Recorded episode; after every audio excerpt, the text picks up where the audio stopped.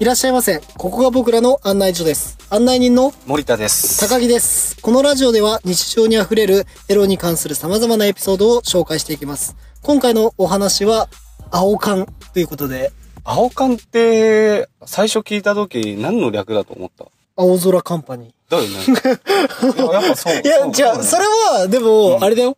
森田さんが言ってたからだよ。だから、そう、だから森田さんが多分お兄ちゃん伝いで、青空カンパニーって知ってるみたいなことを言ってた。何それみたいな。いや、なんかどうやら空の下でエロいことをする会社だよ、みたいな話をしてて。カンパニーだからね。カンパニーだから。いやー、ちょっと待って、おかしい。そんなのあるっていう。それで、青空の AV 会社ってことみたいなことは昔思ってましたね。ああ、それで刷り込まれてるんだ。そう未だに青缶って聞くと、青空カンパニーって。いや、それだから、発祥元森田さんです から。僕らのその、ね、仲いいエロあそう、ねエロ小僧たちの間では。あ知らなかった。あ青缶か。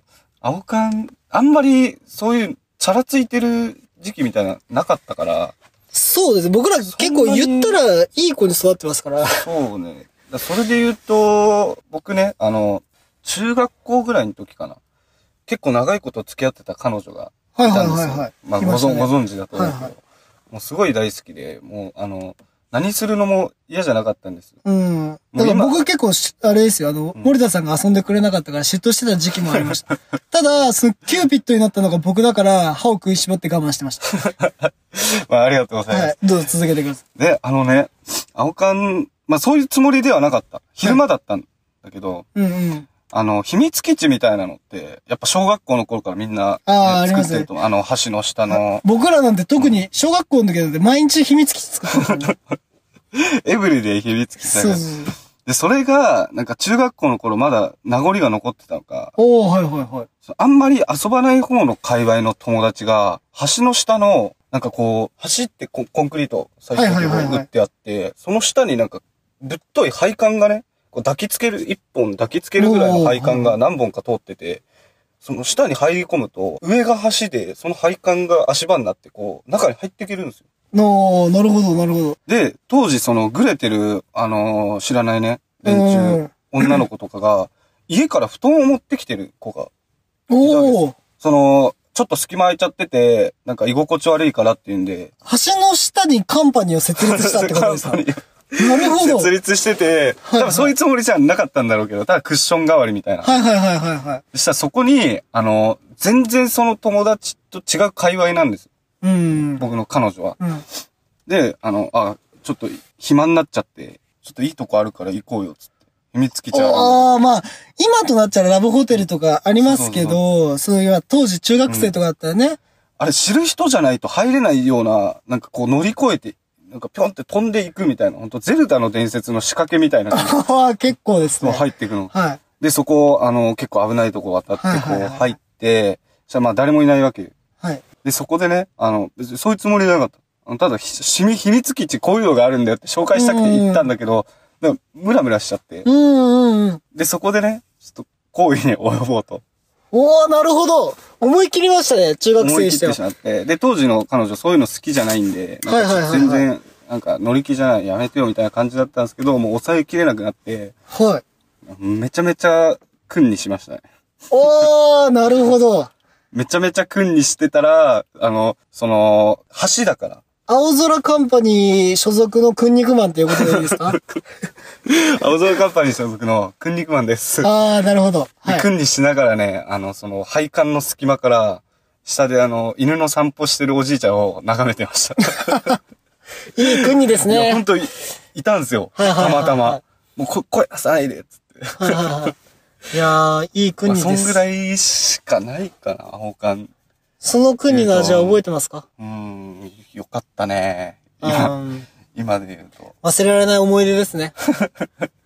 忘れらんないね。 はいはいはい。僕はね、ちなみに、まあ、青缶ですね、本当に。まあも、う、ザ青缶。いや、でもね、やっぱ、僕もその中学生、まあ、高校受験を前にして、やっぱ塾とかに通ってね、うん通うじゃないですか。で、うん僕だけ、やっぱあの、その、地元の仲いい子がいない塾に通わされてて。あー、みんな塾って言ったら、なん友か達いるとこ行行きがち。そうそう、だから森田さんのとこなんてもう、塾のクラスメイトみんな同じ中学校の友達みたいな感じそのうだったらな。ところだったじゃないですか。僕はだからそういうのが、まあ親的にダメだったので、うん。僕だけ違うところ行ったんですよ。ただ、違うところには違う中学校のあー。子がいるじゃないですか。うんで、そこで仲良くなった巨乳の、まあまあ、ブサイクの 子。まあ、失礼ですよ。失礼ですけど最低やん。すいません。申し訳ないです。まあまあ、あのまあまあ、程よい。ー、程よい子。うん。ただまもあうそれも、うん、そうだね。だからもうね、昔なんてそのおっぱいが大きかったらもう目いっちゃうじゃないですか。もう理性より本能が強いかそら。うそうそう。やでっぱ子供も、のそ頃の子は僕の隣の席だったんです、塾で。うんで、もうおっぱいが机に乗ってたんですよ。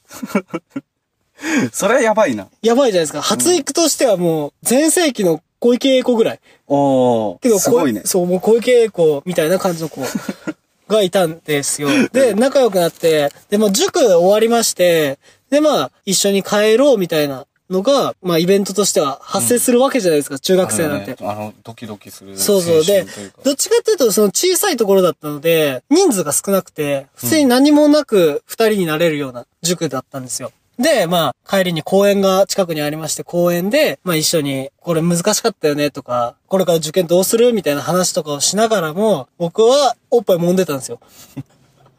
え、もう揉んでたもん、揉みながら、いやだから、すごいテクニックとしてはすごいんですけど、普通の会話しながら手でおっぱい揉んでるんですよ。横並びで ね。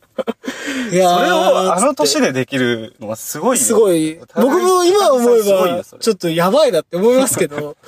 いやー、これからさ、どうす る大変だよね。家でも勉強しないといけないし、これぐらい、この時間ぐらいだよね、ゆっくりできるの、みたいなことを言いなが ら、おっぱいを揉んでるわけですよ。それ洗脳が始まってんのなんか。そう、だから、これが普通だよ、みたいな感じになってたわけですよ、当時は。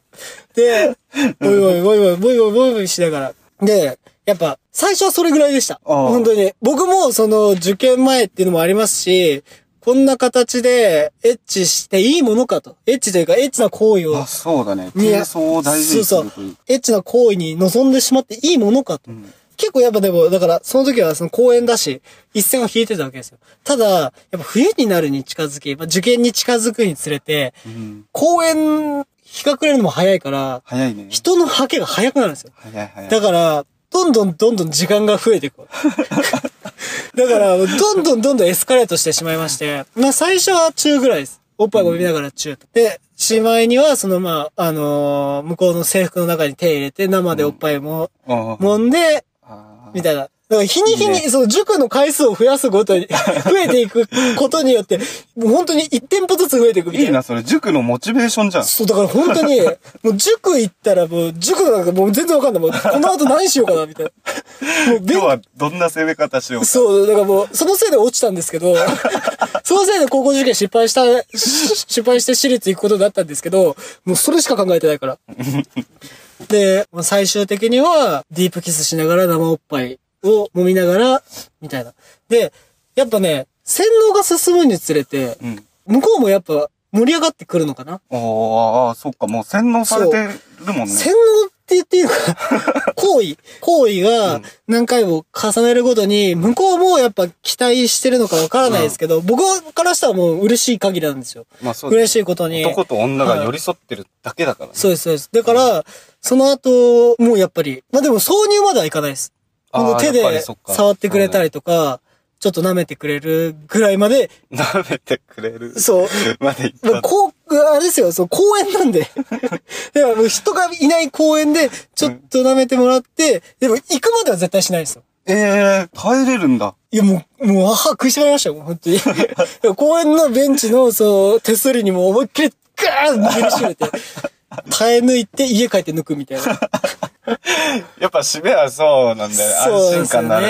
自宅で抜くっていうねだ。からこれを、僕らのそのエピソードを、そう、青缶と、だから言ったらフィニッシュまで行ってないじゃないですか。行ってないね二人ともだからそれを青缶と言っていいものなのか。まあ確かにね。はたまた、今この年で青顔をしたら犯罪よ まあそうなるよね。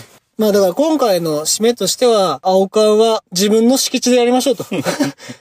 まあ自分のお親が聞 いたら泣く話で。自分の家の敷地でやりましょうと。いうことですかね。うん。あ、でも、ちなみに、あの、自分の敷地でオナニーして、あの、お父さんに見つかってぶん殴られた友達なら知ってる けどね。それはじゃあまた次の機会でも聞かせていただきましょうか。うん。こういったね、お客様のエピソードがありましたら、コメントよろしくお願いします。概要欄にエピソード募集の URL がありますので、コメントを書くのはちょっと恥ずかしいという方でも、そちらから体験談をお願いしたいなと思います。ぜひよろしくお願いします。それでは、この辺で賢者タイムとさせていただきます。またのご来店をよろしくお願いします。ありがとうございました。ありがとうございました。